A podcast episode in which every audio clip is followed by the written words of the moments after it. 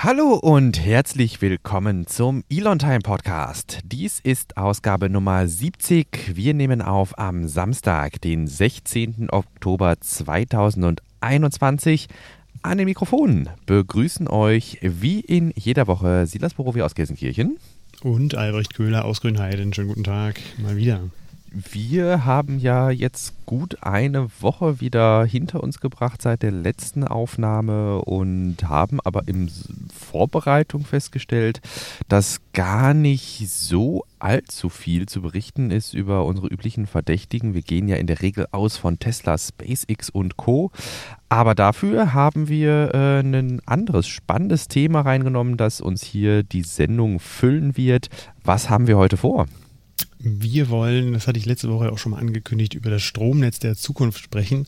Angeregt durch einen Hörer aus meinem Freundeskreis, ähm, wo wir uns damit mal auseinandersetzen und ein bisschen erklären, was da eigentlich dahinter steckt, wie unser Stromnetz in Zukunft aussehen könnte und äh, ja, inwiefern da ja oder wo der Strom dann in Zukunft auch herkommt und inwiefern wir da effektiver werden können.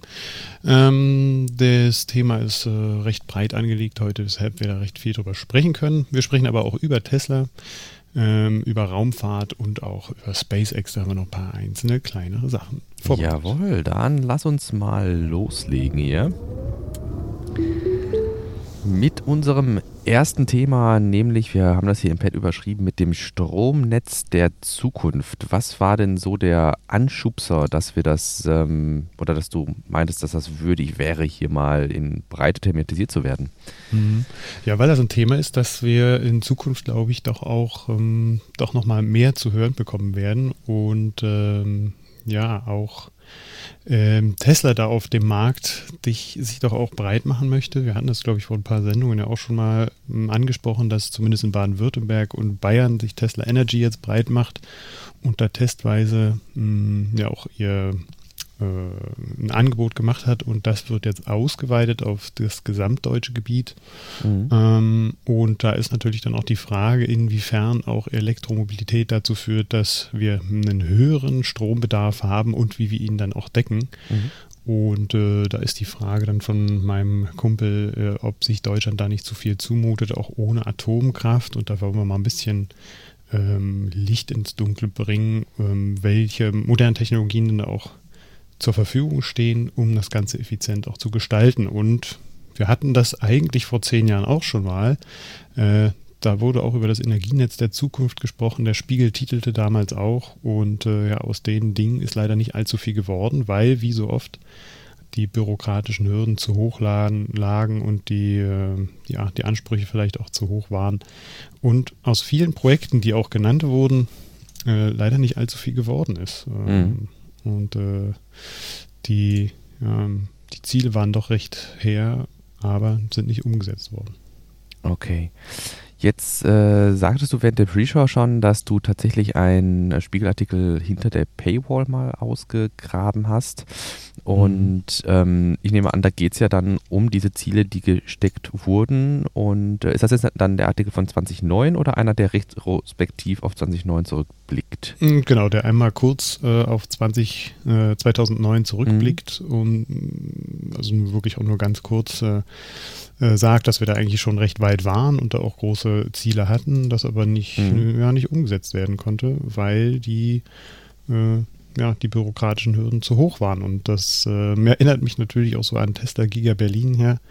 Ähm, da hat der Tesla auch des Öfteren darauf hingewiesen, an, an verschiedenen Stellen, dass wir da auch effizienter mhm. werden müssen ne? und mhm. äh, das nicht im Klein-Klein irgendwie versackt, sondern wir uns an äh, ja, das große Projekt äh, also mehr Sacharbeit leisten müssen und ja. an so große Projekte uns hangeln müssen und die dann auch am Ende einfach durchziehen müssen, mhm. ohne da ja, zu versacken in der Bürokratie oder an irgendwelchen Hürden, ja. die manchmal auch etwas äh, ja, verschleiert zu sein scheinen. Jetzt ist der, ich sag mal, der gesellschaftliche Konsens, dass wir weg müssen von äh, fossilen Kraftstoffen, von fossilen Energieträgern und äh, hin müssen zu eben erneuerbaren Energien ähm, noch nicht allzu alt. Ich würde mal sagen, 2009 war das noch nicht so breit in der Bevölkerung das Bewusstsein, hm. ähm, dass wir uns auf Klimaneutralität hinbewegen müssen. Ähm, jetzt hatten wir auf Vantage schon, schon angedeutet, es stellt sich mir immer so ein bisschen dar, als ob dieser Move hin zu Klimaneutralität immer sehr stark aus dem privaten Bereich äh, herausgetragen wird. Und äh, du hattest jetzt dann einen aktuellen Spiegelartikel auch noch mit reingeschrieben, dass, gesagt, passend dazu, dass es eben aus dem privaten Sektor Tesla da eine kleine Revolution plant. Mhm. Ja, genau. Ähm, das eigentliche Ziel oder warum wir das Ganze machen, ne, ist ja auch, um äh, ja, dem Klimawandel da etwas entgegenzuarbeiten und äh, ja, die Temperatur dann nicht äh, zu hoch steigen zu lassen. Und das haben wir eigentlich in dem Sektor Energie, haben wir da die größte Möglichkeit, mhm. äh, auch dem entgegenzusteuern. Ne? Ich hatte hier mal so eine größere Grafik rausgesucht. Äh, Global Greenhouse Gas Emissions by Sector. Also da wird gezeigt, dass der Energiesektor da 73,2 Prozent ausmacht und von daher ist es schon auch nachvollziehbar, warum Tesla mh, in den Energiesektor da auch mit einsteigt. Mhm. Ähm, und ähm, sie haben da viele verschiedene äh, Möglichkeiten oder auch ja, für sich Möglichkeiten entdeckt, äh, wie jetzt zum Beispiel diese Autobitter oder äh, die Microgrid-Lösung, indem man äh, auf den Dächern Solaranlagen drauf hat und dann mit einem Batteriespeicher diesen Strom speichern kann und dann unter den einzelnen Verbrauchern auch verteilen kann. Mhm. Und wenn man ein Fahrzeug auch hat, das ähm, bidirektional laden kann, dass man den Strom aus dem Fahrzeug dann in, äh, auch herausbekommt äh, und dann fürs Haus verwenden kann oder auch an den Nachbarn verteilen kann. Und da gibt es ja viele verschiedene mhm. Möglichkeiten, wie man den Strom dann auch effizient verteilen kann. Und ähm, das wird, glaube ich, auch die größere Herausforderung sein in Zukunft, das auch technisch äh, umsetzen zu können. Ne? Das äh, kann man mit vielen Häusern, die heute so bestehen und da jetzt vielleicht auch keinen Smart Meter haben, einfach nicht so einfach umsetzen. Und da ist dann auch von Seiten der Bundesregierung irgendwie noch ein bisschen äh, ja, eine Förderung nötig oder eine, eine Gesetzesgrundlage, äh, die dann aussagt, dass äh, Smart Meter in allen Neubauten zum Beispiel zur Verfügung stehen müssen oder da auch Anreize geschaffen werden, ja. Äh, um die technische Grundlage überhaupt mhm. zu schaffen. Ne? Ab, ab, mal ganz abgesehen jetzt von der, der ganzen Software, die da vielleicht auch noch dahinter steht. Ähm, ja, das ist, das ist ein bisschen ähm, vielleicht tatsächlich missverständlich, wenn ich häufig davon oder mich häufig darüber beschwere, ähm, dass ich das Gefühl habe, vieles muss aus dem privaten Sektor getragen werden, dann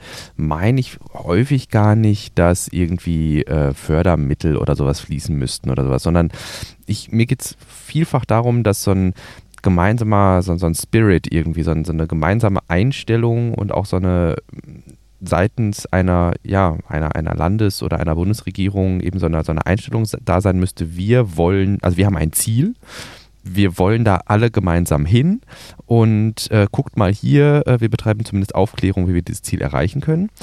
Und äh, da fand ich jetzt zumindest schon mal ganz interessant, ich hatte einen Artikel vom BMU, also Bundesministerium für Umwelt, Naturschutz und nukleare Sicherheit gefunden. Und äh, da ging es auch einfach mal darum, häufig, wenn man dann äh, über ähm, auch äh, Elektromobilität spricht, ist ja so einer der, ja, ich sag mal, der, der naheliegendsten äh, Kritikpunkte, dass wir dafür ja Unmengen von Strom benötigen, um eben die Pkw dann auch, ähm, ja, 45 Millionen Pkw auf den deutschen Straßen elektrisch zu betreiben. Und da hat das BMU mal ausgerechnet, das wären so gut 100 Terawattstunden, die wir im Jahr dafür bräuchten. Das ist aber nur gut ein Sechstel dessen, was Deutschland überhaupt an Strom verbraucht. Das heißt, allein an erneuerbaren Energien haben wir 2019 244 Terawattstunden erzeugt. Das heißt, der Strombedarf ist, glaube ich, gar nicht so das große Problem, sondern was in diesem Artikel dann, wie du auch gerade schon angedeutet hast, ähm, skizziert wird, ist das Netz, was äh, quasi erhärtet werden muss, das Netz, was den Strom dann, der produziert wird, an die verschiedenen Stellen verteilt. Und wie gesagt, hier ist der Tenor eben dann auch Microgrid und Smart Grid. Ähm, aber was ist denn jetzt im Grunde dann der Punkt der Microgrid oder Smart Grid sind? Da haben wir vielleicht auch noch gar nicht drüber gesprochen. Ne? Hm. Du meinst, äh, welchen Punkt also wir haben ja jetzt ein Stromnetz Wofür im Grunde. das, das nötig ist, meinst du? Ja, ja, genau. Wir haben jetzt ein zentrales Stromnetz, muss man sich mhm. ja überlegen, beziehungsweise wir haben ein Stromnetz, das auf zentrale Verteilung ausgelegt wird. Das heißt, so, weiß ich nicht, 1980er Jahre, irgendwie haben wir mal angefangen, äh, wir, wir haben Kohlemeiler aufgestellt, wir haben ähm, Atomkraftwerke damals ja auch gebaut. Und das waren im Grunde große Kraftwerke, die in der Nähe von Ballungszentren gestanden haben. Mhm. Und dann von dort aus wurde der Strom im Grunde in alle Himmelsrichtungen verteilt gilt. Aber heute funktioniert Stromerzeugung ja doch ein bisschen anders. Hm. Ja, genau. Da sind dann die Verbraucher eigentlich diejenigen, die den Strom erzeugen, also zumindest so in der Zukunft, ähm, und diesen Strom dann, wenn sie ihn selber nicht nutzen, an andere Verbraucher verteilen können. Und da ist äh, dann zum Beispiel auch dieses Autobidder von Te äh, Netzwerk mhm. oder Autobidder-System von Tesla äh, ja auch so ein Beispiel, wie das dann auch funktionieren kann, wie der Preis innerhalb von Minuten oder auch Stunden ähm, ja reguliert werden kann, je nachdem, wie hoch äh, die Nachfrage oder wie hoch auch die Einspeisung anderer Systeme in das Netz ist. Ne? Genau. Das ist, glaube ich, so ein bisschen das Prinzip der Inselanlagen. Ähm, ich hatte das auch mal ins Pad reingeschmissen mit äh, verschiedenen Links, dass Tesla ja eine Insel mit ähm, einer ja, großen, Photovol einem großen Photovoltaikgenerator und ähm, entsprechenden Batterien ausgestattet hat. Äh, das hat angefangen, jetzt schaue ich gerade einmal, hm, verdammt, ähm, wie heißt die Insel, weißt du es noch? Mm, leider nein. Ähm, Aber das dürfte schnell zu finden sein. Die ist in amerikanisch Samoa und hat irgendwas mit K. Ähm, verdammt. Lange Rede, kurzer Sinn, äh, ist eine Insel, die eine überschaubare Anzahl von äh, Einwohnern hat und sich bisher mit, also 600 Einwohnerinnen und Einwohner, die haben sich... Tau. Hm? Tau. Tau ist das. Okay. Gut, dann weiß ich nicht, wo wir das K herkam. ähm, die haben sich auf jeden Fall bisher ausschließlich mit Dieselgeneratoren versorgt. Das heißt, mhm. wenn die Strom brauchten oder die, ne, die, dann kam der natürlich auch aus der Steckdose. Aber das Kraftwerk, was die hatten, das war jetzt nicht irgendwie äh, ein kleines Atomkraftwerk oder ein kleines Kohlekraftwerk oder sowas, sondern für diese 600 Einwohnerinnen und Einwohner ergab es einfach Sinn, einen großen Dieselgenerator zu betreiben, der dann mit weiß ich nicht wie vielen tausend äh, Litern Diesel pro Jahr ähm, da die Insel befeuert hat. Und im Grunde ist das so Microgrid in Reihenform. Man hat eine kleine, überschaubare Anzahl von Haushalten, eine Kleinstadt gewissermaßen, die nun tagsüber Strom aus Photovoltaik bezieht und nachts dann eben Strom aus diesem äh, Tesla Megapack. Und ähm, ich finde, das zeigt sehr schön, dass im Grunde Stromerzeugung ja im Kleinen funktioniert und das gar nicht meiner Meinung nach so mhm. abwegig ist, dass ich diesen Inselanlagencharakter jetzt in ländliche Regionen in Städte, in Großstädte übertrage, indem ich zum Beispiel sage, ich in meinem Stadtteil habe die Möglichkeit, mich gegenseitig mit Strom zu versorgen. Und wenn du zum Beispiel gerade sagtest mit dem Autobidder, angenommen äh, bei uns äh, hier in äh, Gelsenkirchen, da brezelt jetzt gerade irgendwie die Sonne runter, aber zwei Städte weiter hängt da irgendwie eine dicke Regenwolke vor dann ist bei uns zu dem Zeitpunkt der Strom, den wir uns hier gegenseitig verkaufen von unseren Photovoltaikanlagen beispielsweise untereinander günstiger, als wenn wir den dann irgendwie in die Nachbarstadt verkaufen, äh, die jetzt gerade keinen Sonnenschein hat. Und ähm, das setzt halt voraus, dass nicht nur dicke Stromleitungen von diesen vormals zentralen Kraftwerken, diese großen Stromtrassen zu den Verbraucherinnen und Verbrauchern laufen, sondern dass auch das Netz von Verbraucher zu Verbraucher erhärtet wird. Und mhm. ich weiß nicht, hast du jetzt nochmal was aufgetan, dass das tatsächlich gerade konkret in der Mache ist? Weil das hat mir jetzt so ein bisschen gefehlt. Hm. Hm, naja, es ist bei Tesla aktuell so, und das rollen sie jetzt für Deutschland aus, wie ich sagte, mhm. dass man halt auch Tesla äh, eine, eine Powerwall haben muss und äh, halt auch ein eigenes Solardach mhm. und dass die Tesla oder diejenigen, die das ähm, von Tesla gerade nutzen, Tesla Energy, dass die das halt untereinander verteilen. Mhm. Äh, und da wird dieser Autobidder auch schon zur Anwendung kommen. Ähm, aber das wird natürlich in Zukunft auch nochmal ausgerollt werden müssen und aber auch andere Unternehmen werden damit einsteigen, weil sie erkennen, okay, das ist ein recht äh, effizientes System. Mhm. Also du, ich, ich, weiß nicht, ich habe mich jetzt tatsächlich zum Autobidder nicht belesen. Ist das ein System, das nach außen kompatibel ist? Also das jetzt zum Beispiel. Offen ist für andere? Ja, genau. Also das, mhm. das wäre ja schade, wenn jetzt im Grunde Tesla-KundInnen nur in einem Microgrid mit Tesla-Kunden, anderen mhm. Tesla-KundInnen irgendwie äh, hängen, sondern ich fände mhm. ja dann schön, sag ich mal, wenn dann auch jemand, der kein Tesla mhm. besitzt, das ist ja auch immer so, oder eine Tesla Powerwall, das ist ja mit Sicherheit eine Voraussetzung, um, um an dieses ähm, Autobidding zu kommen oder an dieses mhm. Microgrid.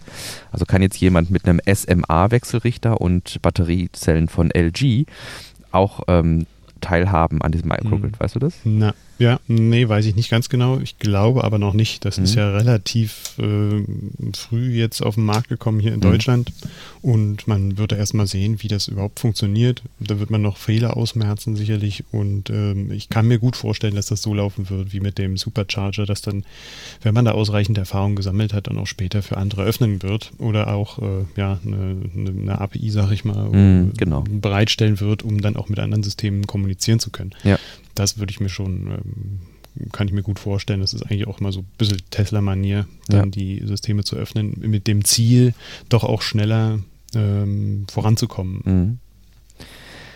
Was ich noch erzählen wollte, das fand ich damals immer sehr beeindruckend eigentlich. Ich habe damals auch Bilder geschossen, als ich in Namibia war, 2011. Da war ich auf zwei Farmen unterwegs und ähm, halt völlig im Outback haben, waren die in der Lage, sich halt auch mit Strom zu versorgen und mhm. äh, da auch große Kühlschränke zu versorgen. Das hat auch echt gut funktioniert. Und wenn man mal bedenkt, 2011, äh, was da so für Technik auf dem Markt war, war das schon erstaunlich. Und ähm, der eine in Helmering, Helmeringhausen, Helmering-Winkel, der ist, äh, war halt auch ein Ingenieur, kam aus Deutschland und hat dann da seine alten Batterien irgendwo im Hinterhof aufgebaut und hat dann ein äh, ein Windkraftwerk, ein mhm. kleineres mhm. äh, gehabt und ähm, halt das ganze Dach voller Solarstrom und das war alles so ein bisschen gefrickel und aber das ging und das ähm, hat gut funktioniert und zwar auch so, dass sie da ihren eigenen Laden betreiben konnten, völlig mhm. im Outback. Ähm, und das fand ich damals schon echt spannend, habe mich immer gefragt, warum zur Hölle klappt das bei uns nicht, ja? Ja. Und das ist, das ist dann vielleicht so der, des Pudels Kern, danke nochmal im Grunde für den Spin. Ähm, was ich verstehe unter ähm, nicht Privatpersonen müssen es müssen für sich lösen, sondern es gibt irgendwie so äh, staatliche, wie nennt man das, Schützenhilfe, ne? Ähm, mhm. Regularien zu entzerren oder Regularien zu schaffen, da kommen wir ja, ich, ich, ich merke gerade, da kommen wir ja irgendwie gerade schon wieder her, ne? da hatten wir ja gerade schon drüber gesprochen. Ähm, also Voraussetzungen zu schaffen, dass ich, angenommen, du wärst jetzt mein Nachbar, ähm, dass ich sagen kann, hey, ich habe hier eine große Photovoltaikanlage auf dem Dach, äh, du hast vielleicht nur ein Tiny House, ähm, wo du da ne, nicht stemmen kannst für dich alleine, willst du was von meinem Strom haben? Hm. Dass ich dir meinen Strom verkaufen kann. Das ist theoretisch natürlich auch schon mit deutscher Gesetzgebung möglich, aber da muss man für studiert haben. Ne? ne? Also ähm, mal eben irgendwie in einem Mehrfamilienhaus äh, Strom an seine ähm, Mit, ähm, Miet oder an als Hauseigentümer, da hatten, hatten wir, glaube ich, in der Pre-Show der letzten Episode mal drüber gesprochen, als Hauseigentümer, ähm, der eine Photovoltaikanlage auf einem Mehrfamilienhaus hat, diesen Strom an seine Mieterinnen und Mieter zu verkaufen, da macht man einen riesen Fass auf und ähm, da äh, das, das, rechnet sich unter Umständen dann auch gar nicht mehr irgendwie. Und ähm, da einfache Möglichkeiten zu schaffen, das technisch, also tech, das technisch herzustellen, ist überhaupt kein Problem. Mhm. Aber ähm, das dann vom Regelwerk irgendwie so zu basteln, dass man sagt, ähm, das ist einfach und unkompliziert möglich. Ich meine, wir hatten auch kurz über Portugal gesprochen, die das jetzt massiv entzerrt haben und wo man einfach, wenn man möchte, eine Photovoltaikanlage aufs Dach bauen kann, ohne irgendwelche Anträge zu stellen, so ein bisschen Guerilla-mäßig. Ähm, dann ähm, denke ich, da könnte man dem Ganzen schon irgendwie einen Schubs verleihen und da sagt sagtest du auch schon während der Pre-Show, da setzen wir große Hoffnung irgendwie dann auch in eine künftig ein bisschen grün bepinselte Bundesregierung. Ähm, die haben nämlich auch einen entsprechenden Gesetzentwurf liegen. Hm, ja, der Gesetzentwurf äh, lautete äh, Solaranlagenbau Beschleunigungsgesetz. Ähm, ist so jetzt auch nicht durchgesetzt worden, zumindest mit der alten Regierung. Mit der neuen sehe ich das schon eher, dass ab 2025 dann auch ähm, bei Neubauten äh, ein Solardach haben sollen und auch ähm, Bestandsbauten. Ähm, da setze ich recht viel Hoffnung in das äh, Gesetz ja, weil das dann natürlich alle dazu verpflichtet, dann auch die Energie, die die Sonne uns zur Verfügung stellt, zu nutzen. Mhm. Ich weiß. Dann müssen da aber auch noch andere technische Möglichkeiten äh, geschaffen werden, dass dann auch äh, der Strom äh, gut verteilt ja. werden kann. Und das ja. schafft man dann halt auch nur über ja, so Smart Metering, Metering-Systeme. Genau. Aber das ist ja so der Charme irgendwie. Ne? Also während ich zum Beispiel sagen muss, wenn ich einen Windpark in der Nordsee baue, dann muss ich den Strom natürlich irgendwie in den Süden schaffen. Und wenn ich aber Photovoltaikanlagen auf jedes Gebäude setze, wenn sich tatsächlich der Nachbar irgendwie entscheiden sollte, der einen großen Acker hat oder der einen Wald, ne, also auch Deutschland, der Wald ist ja zu, ich glaube, 65 Prozent in Privatbesitz. Wenn sich quasi Waldbesitzer entschließen würden, irgendwie Windräder aufzustellen oder sowas, die Wege werden dadurch ja wesentlich kürzer. Ne? Nochmal gesagt, wenn mhm. du mein Nachbar wärst und ich möchte dich mit Strom beliefern, was, was läge am nächsten, dass du quasi den Strom nimmst, der quasi Luftlinie 100 Meter weiter produziert wird. Da mhm. muss ich kein dickes Erdkabel irgendwie bauen oder muss eine Stromtrasse einrichten oder sowas. Und mhm. dieses Dezentrale entlastet halt auch ganz massiv diese großen Stromtassen. Und ähm, ich denke, das in Verbindung mit äh, dann auch bidirektionalem Laden, ähm, möglicherweise irgendwann mal Heimspeichern, die, ähm, wir hatten glaube ich auch mal über eine Firma gesprochen, die aus alten, aus den Akkus von alten Elektroautos Heimspeicher herstellt, ne? Hm, das, äh, diese Second Life Batterien genau. werden, das ist ja, ich glaube, bei allen Herstellern auch äh, im Programm, dass die äh, Batterien, die in den Elektrofahrzeugen dann nicht mehr ganz so effizient sind, dann als Heimspeicher genutzt werden ja. oder auch in, in, größeren Industrieanlagen. Das ja. muss ja nicht im, im, Heim, im Heimbereich sein. Äh, genau, und wenn die dann ausgedient haben, dann gibt es jetzt Unternehmen, die hm. diese Batterien wieder auseinanderbasteln, äh, in ihre Kleinstteile hm. Äh, zerbauen und äh, das dann wieder als Rohstoff für neue hm. Batterien nutzen. Ne? Aber und wenn in Brandenburg ist das, äh, das hat der Herr Steinbach auch vor kurzem nochmal bei Twitter so mitgeteilt, ähm, weil sich hier jetzt ein neues Unternehmen auch angesiedelt hat, um äh, ja auch Lithium zu gewinnen, dass äh, letzten Endes in Brandenburg auch dieses Gesamt-Clo-Blues-System eigentlich ähm, auch zum Tragen kommen soll. Mhm. Äh, hier werden die Materialien gesourced, hier werden die Materialien verbaut und hier werden die Materialien dann wieder auseinandergenommen, um wieder neue Batterien zu produzieren. Mhm. Und ähm, das ist ja dann im Grunde das Third Life, ne? also das ist ja im Grunde First Life, Second Life und dann ist ja quasi mhm. dann am Ende Recycling. Ne? Mhm. Ja. Genau, wenn ich das vergleiche, mal so versuche, das so objektiv wie möglich zu machen ähm, oder mir vorzustellen, dass das im Vergleich zu, zu, zu Förderung von Gas und Öl mhm. ähm, dann letzten Endes eigentlich auch wesentlich umweltfreundlicher ist, weil ich eine Masse an Rohstoff immer wieder verwenden kann. Das kann ich mit mhm. Öl, Gas äh, überhaupt nicht. Das wird mhm. verbrannt und geht in die Atmosphäre und letzten Endes haben wir davon gar nichts mehr. Mhm. Ja, plus, wenn man so guckt, was in den letzten drei Jahren zumindest an Forschungsergebnissen publiziert wurde zu Batteriespeichern, dann befinden wir uns ja im Grunde so in den Kinderschuhen. Wir befinden uns gerade so vom Übergang vom Pferd aufs Automobil irgendwie. Hm. Ne? Also, ja, da ist auf jeden Fall noch relativ viel Luft nach oben ja. und da äh, werden wir noch einige spannende Dinge ähm, ja. sehen können. Ne? Was hatten wir? Wir hatten, wann hatten wir, hatten wir nicht vor einiger Zeit mal CRTL, über CRTL berichtet, die ihren, was hatten die? Natriumchlorid-Akkus oder was? Hm, oder, ne, wie war das? Ich, ich erinnere ja? mich nur ja. gerade noch an einen Forschungsbeitrag, äh, der irgendwie aus Apfelmasse auch äh, ja, ja, ja. Batterien produzieren nee, Aber klar, da gibt es äh, eine große. aber Natrium-Ionen-Akkus, genau. Ja, mhm. ja, genau. Also da gibt es einiges an Forschungspotenzial und äh, da werden wir in nächster Zeit auch noch einige spannende Dinge hören. Ja, genau. Ne? Aber letzten Endes ist halt die Frage äh, gewesen jetzt von meinem mhm. Zuhörer, von meinem Kumpel, dass äh, er davon ausgeht, dass der Energiebedarf halt um einiges höher sein wird, als dass wir ihn jetzt gerade irgendwie mit regenerativer Energie mhm. produzieren mhm. könnten. Und das sehe ich gar nicht so unbedingt so, denn äh, letzten Endes ist, wenn wir auf Elektromobilität umsteigen, das Ganze auch äh, energetisch zumindest effizienter. Mhm. Ich muss nicht große äh, Ölförderanlagen äh, bereitstellen, mit Energie versorgen. Ich muss den ganzen Transport von diesem äh, von dem Material Öl oder Gas auch nicht mehr bereit, be, bereitstellen. Ja? Mhm. Und ähm, die Energie, die aus Solar produziert wird, kann ich sofort zum Transport nutzen, ohne mhm. dass ich dann irgendwelche Zwischenschritte habe.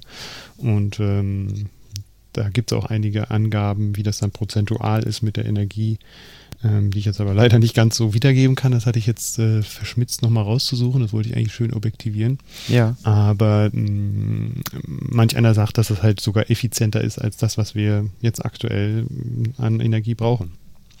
Ja, das ist ja im Grunde so der, so die, so die Kerbe, in die auch ähm, das BMU ähm, schlägt, was ich hm. gerade vorgelesen hatte.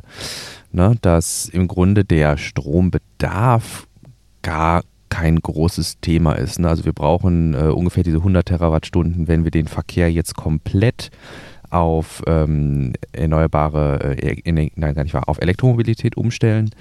Und mhm. äh, das können wir bereits mit dem, also wenn, wenn wir zum Maßstab nehmen, was wir bereits heute mit erneuerbaren Energien liefern können, dann können wir schon mehr als das Doppelte an ähm, erneuerbaren Energien für diese 100 Terawattstunden bereitstellen. Mhm. Ähm, und insgesamt ist es, wie gesagt, ein Sechstel dessen, was wir pro Jahr insgesamt verbrauchen.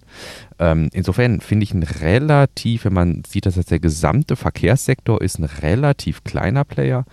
Ähm, und ich denke, da greifen ja dann einfach auch äh, diese marktwirtschaftlichen Mechanismen von Angebot und Nachfrage ähm, ich finde es ja immer wieder sehr interessant, wenn man sich vor Augen führt, ich kann auch, ich könnte auch heute schon diesen gesamten deutschen äh, Stromverbrauch, der ja dann ungefähr bei 600 Terawattstunden im Jahr liegen wird, den könnte ich heute schon aus Photovoltaik decken, wenn auf jedem Dach eine Photovoltaikanlage wäre.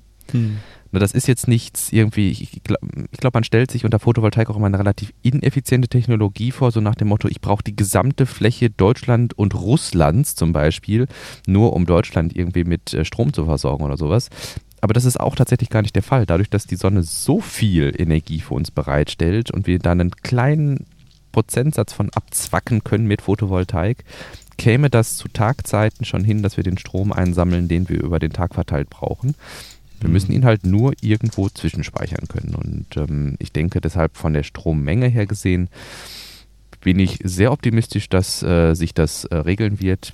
Der Berliner Senat, fällt mir gerade nochmal ein, hat ja im ähm, März eine Solardachpflicht für Berlin verabschiedet. Mhm. Das ist ja, ach, wie war das nochmal, dass wie du auch gerade sagtest, wenn man an ein Dach dran geht, soll ab dem 1. Januar 2023 gelten, ähm, dass man für Neu- und Bestandsbauten mindestens 50 Quadratmeter Photovoltaik installiert. Und ähm, insofern, ne? Achso, nee, Entschuldigung, Entschuldigung, Gebäudenutzfläche. Entschuldigung, 50 mhm. Quadratmeter, ne? Aber mhm. ähm, 30 Prozent der Dachfläche muss dann eingedeckt werden. Genau. Ja. ja. da können wir gespannt sein, was die neue Bundesregierung da jetzt äh, zusammenschustert ja. und äh, zumindest die äh, Koalitionsverhandlungen hörten sich ja vielversprechend an. Bin ja. gespannt, ob die da tatsächlich einen kompletten Aufbruch mal starten. Es wäre langsam mal an der Zeit. Ja. Ja, und ich denke auch so dieses äh, von wegen, ich bin ja auch durchaus nicht abgeneigt, wenn man dann sagt, der Markt regelt, äh, weil wenn der Markt regelt, äh, dann wäre Kohlestrom schon kein Thema mehr.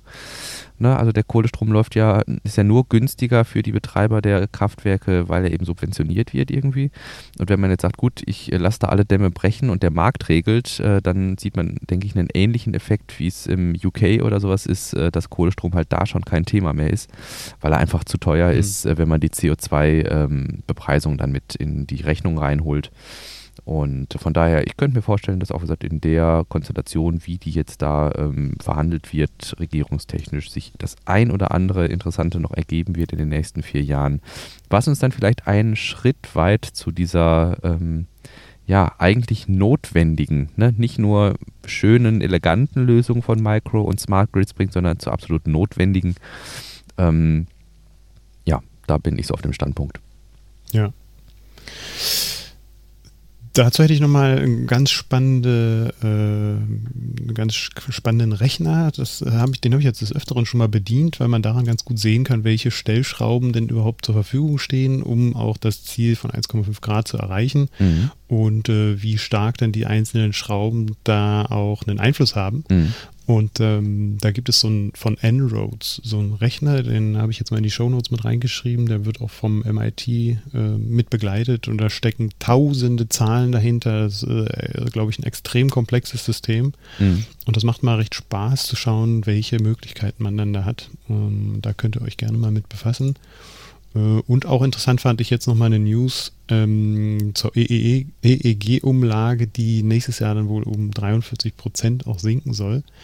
Mm, das würde dann die Strom, äh, Strompreise nochmal stabilisieren, wenn nicht sogar etwas günstiger machen. Ähm, ja, war jetzt auch vor kurzem nochmal mitgeteilt ja. worden. Weil ja viele auch davon ausgehen, dass das die Preise ganz schön nach oben schießen lassen wird. Hm. Aber da versucht man jetzt dagegen zu steuern. Hm Ich, wir sind ja eigentlich kein Klimapolitik-Podcast.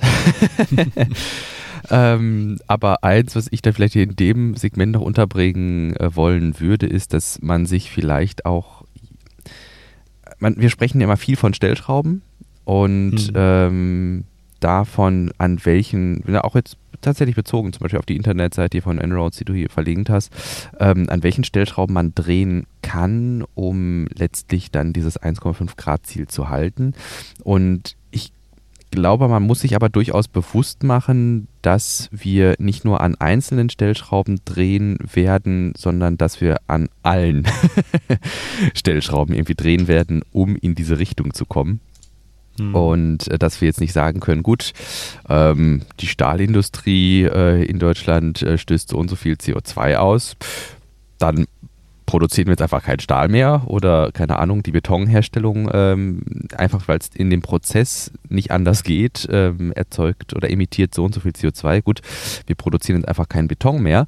Ähm, so wird es ja irgendwie nicht laufen. Und insofern, wenn wir anfangen, müssten wir an allen Stellschrauben drehen und ich denke, da es gibt so dieses, dieses Konzept der Low-Hanging Fruits im Grunde, ähm, dass wir uns da durchaus auch auf die eine oder andere persönliche, ähm, ja, ich, ich finde Einschränkungen immer doof zu sagen, aber auf die, auf, auf Veränderungen einfach einstellen müssen, wie ähm, auch die Generationen vor uns. Mhm in anderen Bereichen einfach, aber dass wir uns einfach darauf einstellen müssen, dass solche Low-Hanging Fruits, wie beispielsweise ein Tempolimit, äh, da fand ich auch sehr schön ähm, gerechnet, dass ein Tempolimit äh, auf 130 so viel CO2 einsparen würde, wie sämtliche innerdeutsche Flugverkehr imitiert.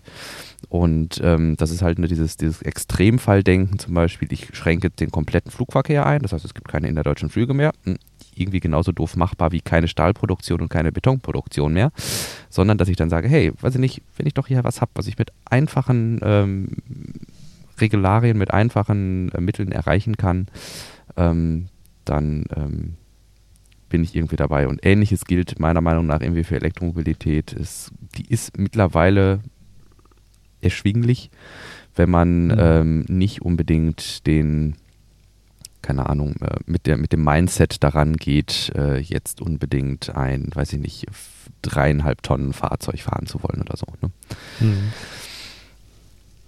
Ja, in, in, dem Zusammenhang finde ich äh, den Begriff Einschränkung halt auch ein bisschen, ja, hast du ja gesagt, problematisch, weil ja. letzten Endes ist die Frage, ob wir uns jetzt einschränken oder halt in 20 Jahren, 30 Jahren äh, ja. stark einschränken müssen, ja. weil äh, ja, Temperaturen zu hoch sind und wir dann irgendwie überall Klimaanlagen haben müssen, so wie es in manchen Orten ja auch der Fall ist, um, um überhaupt noch richtig leben zu können.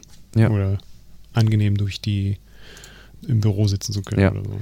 Ja, das, das, ist ja auch, weil auch in der, das war ja auch in der Wahlkampfdebatte, wie gesagt, wir sind eigentlich kein politischer Klimapodcast oder sowas, ähm, aber was mir dann auch total auf den Keks geht, ist irgendwie, wenn dann von Verbotskultur die Rede ist, weil, äh, meine Güte, ist, also ich finde jetzt vieles irgendwie, ähm, kann ich, ich kann, ich kann natürlich jedes Regelwerk irgendwie als äh, Verbot auslegen in dem Sinne. Ne? Hm. Und ähm, keine Ahnung, Vorratsdatenspeicherung könnte ich im Grunde als das Verbot auslegen, äh, Sachen sofort löschen zu dürfen oder so. Ne? Oder äh, keine Ahnung, an einem im, im, Straßenverkehr halten wir uns an so viele Verbote und ähm, ja, insofern ähm, glaube ich, wir müssen uns einfach auf eine Veränderung des Lebens irgendwie einstellen, aber ähm, damit sind wir halt im Verlauf der Geschichte nicht alleine. Wohl wahr. So. Und auch so eine Veränderung kann ja letzten Endes auch wirklich sehr positiv sein. Vielleicht stellen wir ja. dann in zehn Jahren fest, dass das, was wir äh, neu geschaffen haben, wesentlich effizienter ist als das, was wir in der Vergangenheit hatten. Und dann sollten wir eigentlich alle glücklich und zufrieden sein. Und daran sollten wir alle arbeiten, dass das für alle doch auch erträglich wird und verträglich. Ja, wie war das nochmal? Ich bin der Meinung, äh, dass das Automobil nur eine vorübergehende Erscheinung ist. Ne? Mhm. War doch, ähm, wer, wer war es nochmal? Ähm, Kaiser Wilhelm II. Ah. Genau. Ne? Also, ähm, ja, man kann auch falsch liegen, ne? und ja. ähm, wenn man da dann, sag ich mal, schon die, die Early Adopter im Grunde dann am Ende sagen können, ja, ähm, wir haben hier vielleicht dann eine Entwicklung mitbefeuert, äh, die uns hier zu einer effizienteren Lebensweise geführt haben. Meine Güte, I'm all for it. ja. Gut, wollen wir mal äh, die Rubrik wechseln und ähm, sehr gerne zum äh, zur Rubrik Tesla überwechseln. Tesla, was erwartet uns denn bei Teslas? Ja, wir haben ja in der Vergangenheit auch schon des Öfteren mal über den Tesla Semi gesprochen. Das ist hm, das ja. äh, Fahrzeug, das LKW-Fahrzeug, das äh, in den USA auch schon einige Bestellungen, Vorbestellungen erhalten hat äh, von größeren Unternehmen, auch ohne Amazon und Co. Und die natürlich alle warten auf das Fahrzeug, dass es auch ausgeliefert wird. Bei Giga Berlin gab es jetzt ein neues Bild. Da waren an den Laderampen auch überall Tesla Semis zu sehen. Aha. Aber natürlich äh, sind hier in Deutschland noch gar keine auf den Straßen. Das ist alles noch gerendert äh, oder ja, was? Ja, genau. Ach so, ich wollte schon sagen. Das wäre. Nein, das ist ein gerendertes Bild. Ein neues mit viel Wald drumherum und Solardächern, mhm. aber ohne Schornsteine. Ähm, genau, da kann man sie drauf sehen. Und äh, so langsam wird auch die Infrastruktur, zumindest in den USA, für diese Fahrzeuge geschaffen. Mhm. Die brauchen natürlich ordentlich viel Strom, müssen relativ schnell geladen werden. Oder nicht nur relativ, sondern müssen einfach auch schnell geladen werden, denn mit den normalen Superchargern bräuchten die wahrscheinlich um einiges länger, um vollgeladen zu werden, als jetzt mit, den Infra mit der neuen Infrastruktur für die Fahrzeuge. Und da gibt es einige Bilder im Internet. Tesla Mac hatte das jetzt hier dargestellt, mhm. mh, wo diese Super, Supercharger, ich weiß gar nicht, wie sie den nennen, ach, Megacharger-Stationen ja, mhm, genau. äh, aufgebaut werden. Genau. Ja. In Nevada entstehen da jetzt wohl ein paar. Mhm. Wie, wie, du schon sagtest, sind ja einige Bestellungen für Semis raus. Ähm, ich weiß von, weiß nicht, von Walmart, die haben, glaube ich, 130 Fahrzeuge bestellt. UPS hat, glaube ich, 125 oder 130 bestellt. Pepsi Co. auch so in der Größenordnung. Und ähm, der soll doch produziert werden in Texas dann, ne? Mhm, genau. Genau. Also so ist, sind die Meldungen zumindest in der Vergangenheit in okay. Texas. In Austin. Das hat jetzt löcher ich dich dazu ein bisschen, weil ich nicht weiß, ob du es dazu gelesen hast, äh, wann dann auch offiziell der Verkaufsstart losgeht. 2023 hm, ist zumindest auch in dem Artikel nochmal festgehalten worden. Es war mhm. ja eigentlich äh, sollte 2019 beginnen. Elon dann. Aber das musste mehrfach, mehrfach halt verschoben werden. Ja. Mm, ja, liegt jetzt auch unter anderem daran, dass halt äh, Chip-Problematik auf dem ja überall herrscht und mhm. äh, die Batterien auch nicht so schnell produziert werden können, wie es eigentlich sein sollte, weshalb man das doch nochmal nach hinten verschoben hat. Okay. Das heißt, ähm, 2023, Texas wird ja wesentlich früher fertig werden. Mhm ähm, dann machen die da erstmal Cybertruck wahrscheinlich, ne? Mhm. Ja. Okay. Model Y, Cybertruck. Mhm. Okay, ja. Ich, also ich finde es ähm, für die für die Mittelstrecke würde ich mal behaupten äh, ein sehr spannendes Konzept. Ich bin insgesamt skeptisch, wie so die also das Verhältnis aus Interesse und Weiß ich meine? Also ähm, Angebot und Nachfrage, ne? Ja. Mhm. Also ähm, wie entwickelt sich da die Produktion? Weil ich denke, so ein Semi mit seinen, wie viele Kilowattstunden drückt der in den Akku? Mhm. Der braucht du ja. Du meinst den Megacharger? Nee, wie, ähm, wie nee, nee, Kilowattstunden, nicht Kilowatt. Äh, also wie groß ist der Akku vom, vom Semi? Ah. Hm, das weiß ich jetzt auch nicht. Ähm, das sind ja ähm, das ein großes Fahrzeug, hat einen großen mhm. Auflieger, braucht viel Strom, also der wird einen entsprechend äh, großen Akku haben und entsprechend viele mhm. Zellen benötigen, die, wie du sagtest, bei Tesla war ja häufig auch äh, schon in der Vergangenheit das Problem, dass sie einfach nicht genug Zellen für ihre ja, Fahrzeuge produzieren können, dass das quasi der Flaschenhals war. Und wenn die sich jetzt natürlich hier einen neuen Flaschenhals bauen, dann mhm. bin ich gespannt. Also 330 bis 590 Kilowattstunden. Holy schmoly, ja. Ja, da Laden mit einem Megawatt. Ja. Ja, ja gut, das ist dann nicht mehr verwunderlich, weil du ja den Strom mhm. alle, auf alle Zellen verteilen kannst irgendwie. Ähm, aber gut, für 500 ähm, Kilowattstunden, da kann ich, ich weiß nicht, was hat so ein Model Y, was hat der? 60? Würde ich jetzt mal annehmen, irgendwie so 60, 70. Mhm. Da kannst du irgendwie 7, 8, 9 ähm, Tesla Model Y für produzieren. Und wenn da die Revenue natürlich besser ist als bei so einem Semi, dann weiß ich nicht, wie die da in den Tritt kommen. Aber Tesla hat uns ja nicht zum ersten Mal äh, bei der Produktion von Fahrzeugen überrascht. Insofern äh, vielleicht schaffen sie es ja wirklich, den Tesla Semi auf dem Markt zu etablieren. Spannend, hm. den auf den deutschen Straßen zu sehen, wäre es allemal. Hm. Ja. Ja, ja, ja. Mal gucken. Es gibt ja noch andere Unternehmen, die da auch äh, im Truckmarkt äh, da auch voll elektrisch werden wollen. Mhm. Äh, hatten wir auch schon mal drüber gesprochen, über den Mercedes. Oh, mhm. Actros? Nee. Ich meine auch. Weiß ich jetzt nicht. Ja. Um, der hier in Grünheide auch schon mal lang gefahren ist. Äh, ein kleiner LKW, der das Edeka, dem, das Edeka-Zentrum, Quatsch, der, das Edeka-Zentrum hat so ein Fahrzeug und das beliefert dann Berlin immer mit Edeka-Waren. Ja. Aber gut. Aber ich glaube, der Actros ist per se erstmal kein batterieelektrischer Wagen. Mhm. Ich glaube, der ist erstmal unter Umständen dann umgebaut. Also Actros mhm. ist. Also ich kenne den auch als Diesel. Na, okay, nee, dann äh, meine ich den nicht. Warte. Okay. Ähm, wo war ich jetzt gerade gedanklich? Ähm, ah, ähm, ich war gedanklich schon beim nächsten Thema während du gerade noch gleich mal den Einwurf machst, ähm, gehe ich schon mal mhm. weiter. Und zwar haben wir ja während des Battery Day, der ist jetzt auch schon einige Monate ja, abgelaufen, einige Monate her. Ähm, während des Battery Day hatten wir ja auch erfahren, dass Tesla versteht, verstärkt eigenen Rohstoffbezug plant, also ähm, um eben Sachen wie äh, weiß nicht, Menschenrechtsverstöße oder Kinderarbeit bei der Rohstoffgewinnung unter äh, in den Griff zu bekommen, ähm, wollen sie eigene Minen kaufen und die dann auch selbst betreiben, statt hier nach einem Zuliefererprinzip zu arbeiten. Und äh, du hattest jetzt eine News mit mhm. reingeschmissen, dass Tesla jetzt Nickel direkt aus Neukaledonien bezieht. Hm, ja, genau. Da gab es äh, in der Vergangenheit äh, ja, äh, so einige Bieterwettbewerbe, sage ich mal, ähm, zwischen größeren Unternehmen, die in Neukaledonien diese Mine kaufen wollten. Da war die lokale Bevölkerung sehr dagegen.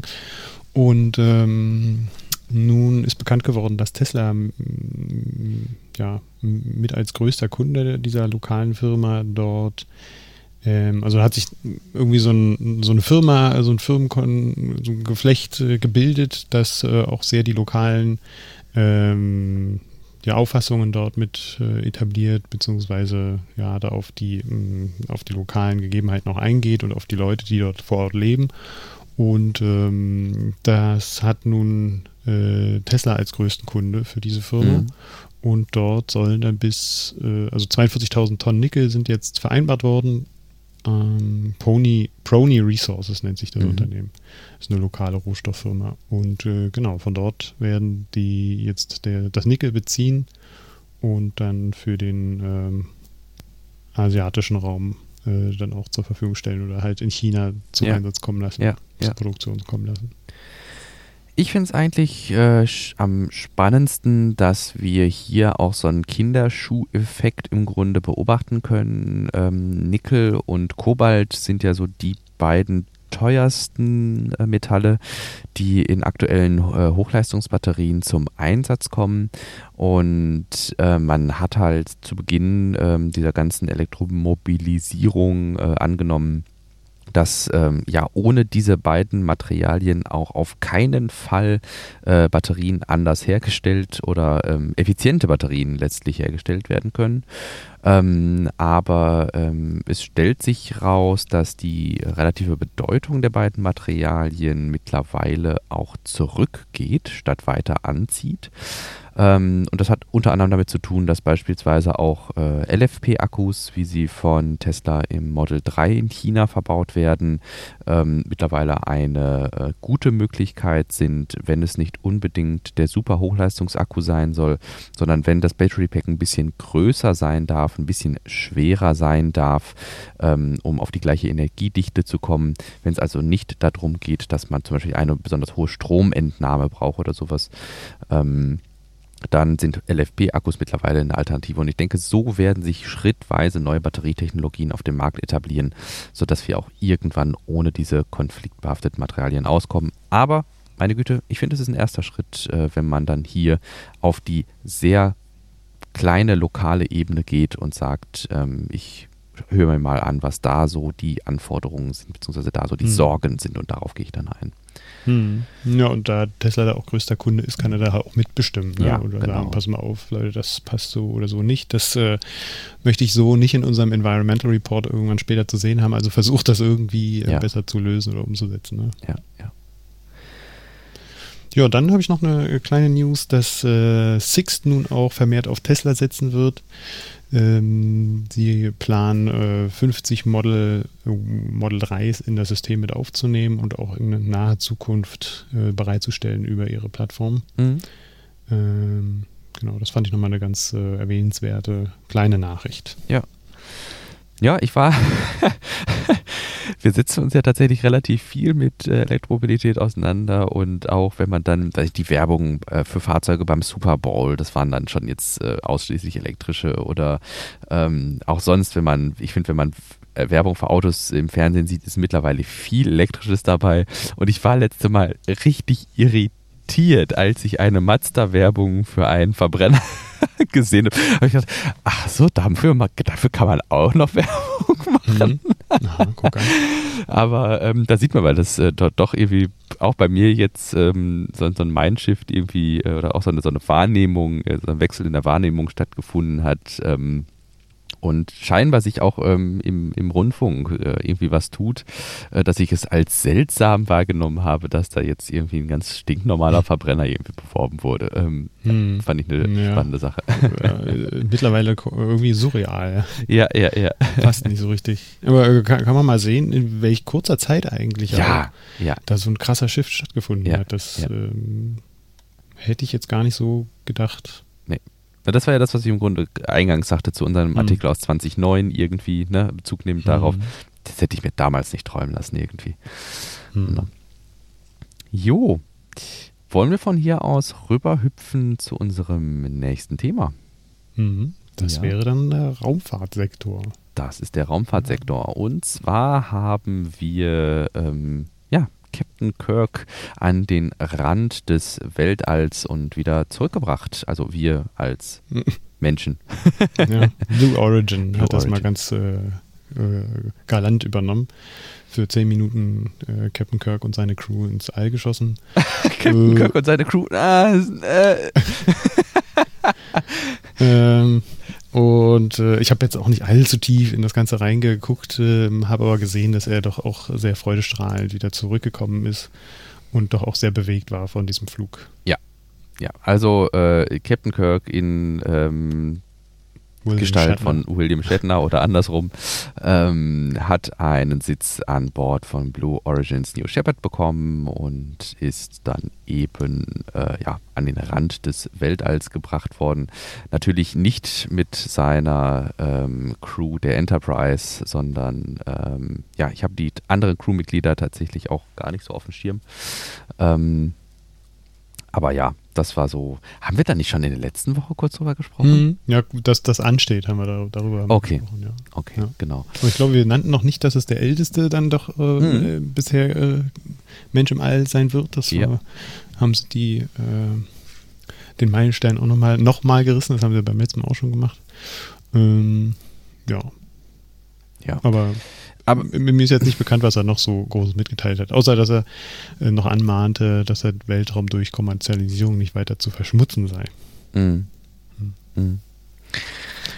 Juh. Ich bin gerade dabei oder bin gerade so ein bisschen in dem Gefühl, dass wir uns vielleicht nochmal oder dass wir vielleicht nochmal einordnen müssten, warum wir jetzt äh, nicht irgendwie groß was über die anderen Crewmitglieder sagen. Ich persönlich finde das gar nicht so dramatisch. Ähm, ich finde das einfach interessant aus der Celebrity-Perspektive einfach weil es äh, ganz witzig ist, dass hier dann erstens ähm, jemand mit 90 Jahren nochmal ins All fliegt und äh, zweitens, weil es eben der Schauspieler, äh, der Darsteller von äh, Captain Kirk ist. Ähm, aber ansonsten bin ich tatsächlich gar nicht so der New Shepard-Fan, mhm. der jetzt da bei jedem einzelnen Staat, ich mhm. weiß auch nicht, ob wir in Zukunft über jeden einzelnen Staat berichten werden, wenn uns die Namen, die da mitfliegen, nichts sagen.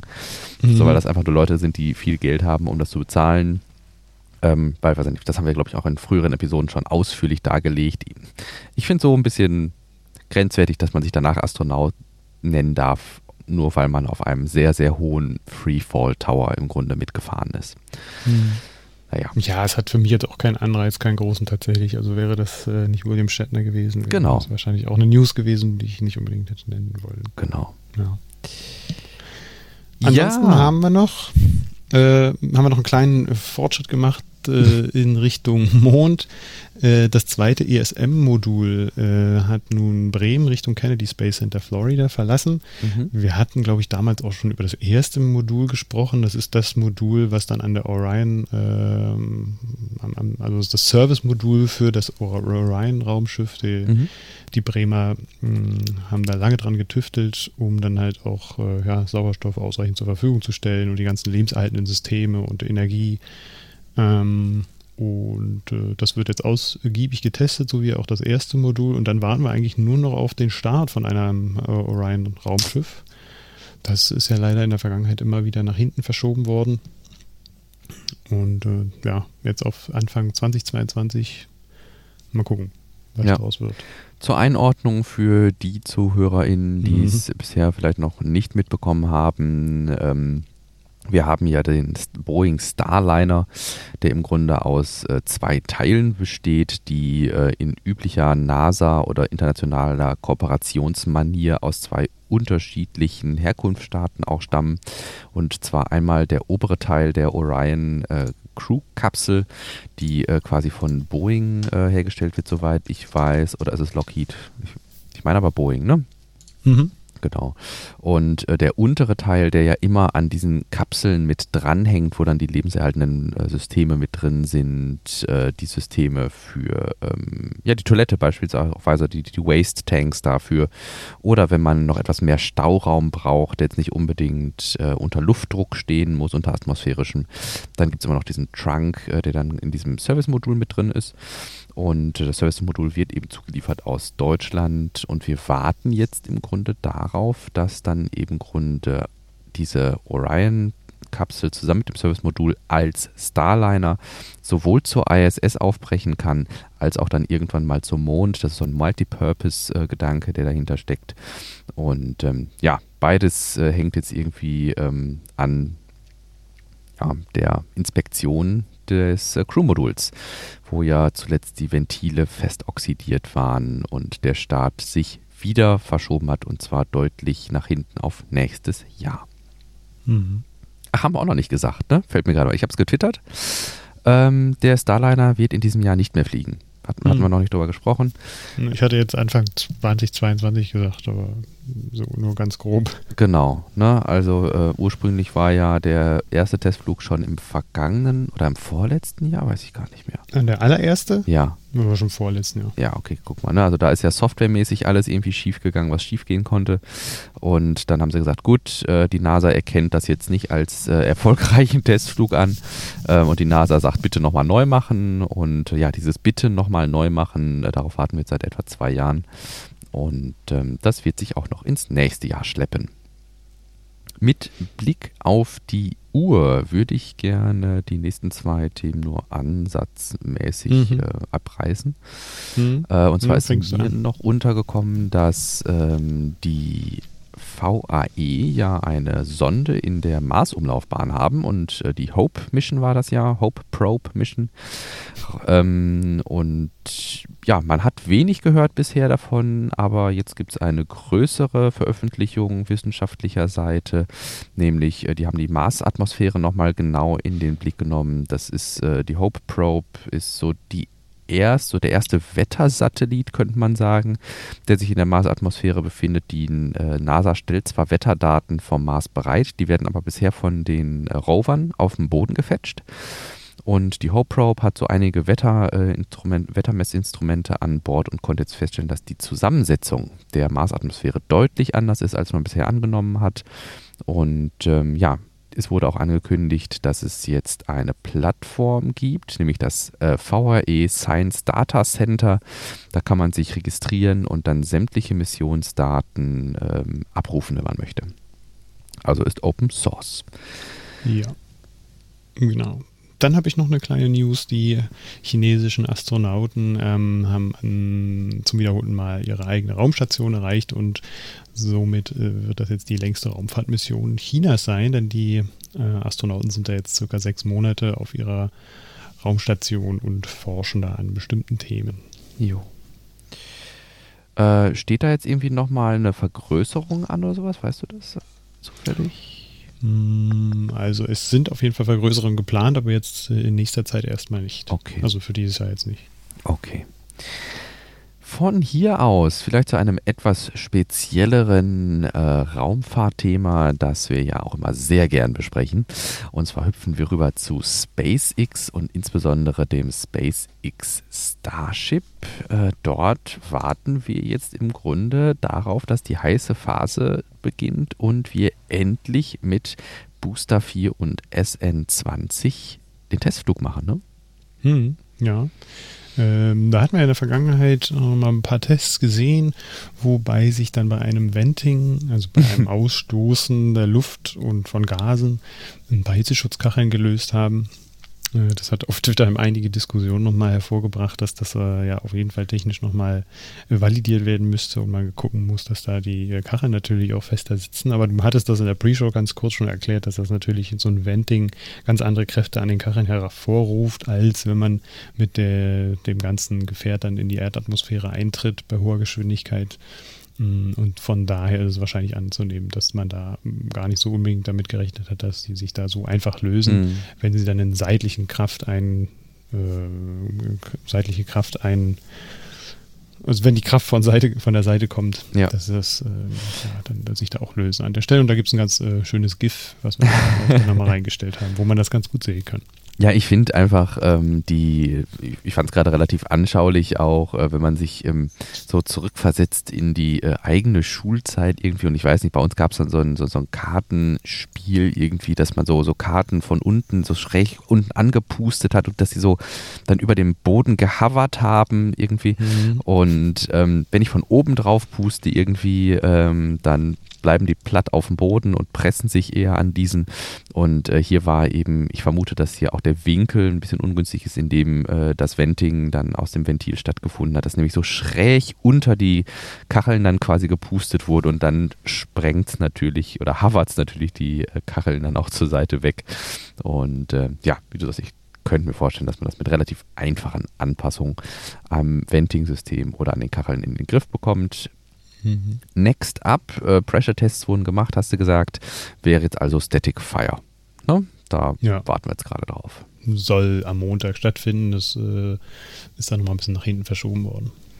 Genau. Auf Montag. Ja, und wenn dann Static Fire des Starship stattgefunden hat, dann wird irgendwann auch Static Fire des Boosters stattfinden. Die letzten Bilder, die ich jetzt hier bei What About It gesehen habe, war, dass der Booster lackiert wurde. Ähm, Insofern, äh, man ist auch dabei, das Ganze jetzt optisch ein bisschen aufzuhübschen. Mhm. Und wenn der Booster dann gestatic fired wurde, wäre die Integration dran, äh, dass man dann das Starship auf den Booster setzt. Ähm, der Quick Disconnect ähm, Arm ähm, dann auch irgendwann, der ist so gut wie fertig. Äh, da fehlt jetzt, glaube ich, noch der, die, die Treibstoffzufuhr.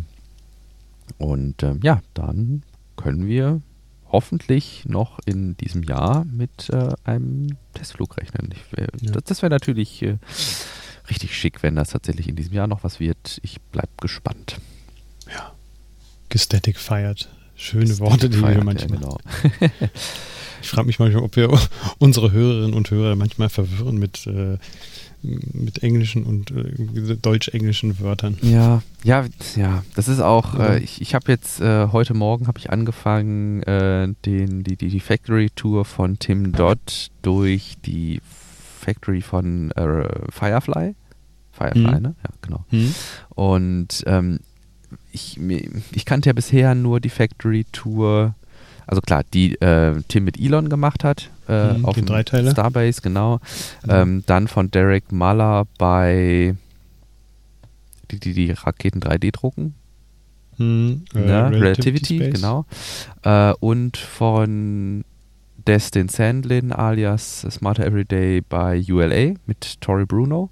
Mhm. Und bei den beiden, also bei äh, Derek Mahler, das ist ja Veritasium, und bei Destin Sandlin, also Smarter Everyday, die mhm. machen halt nicht nur die Factory Tour, sondern machen auch immer wieder so Rückblicke quasi oder so Zusammenfassungen und Erklärungen dann so aus dem Off. Und ähm, ich muss sagen, ich hatte jetzt tatsächlich Schwierigkeiten, weil ich mhm. mich ja mit Firefly überhaupt nicht auskannte, der im Interview zu folgen, äh, was Tim da jetzt veranstaltet hat, äh, weil es halt so in dem Stil war, wie er mit Elon hatte, also einfach so eine Begehung ohne irgendwie Erklärungen oder sowas.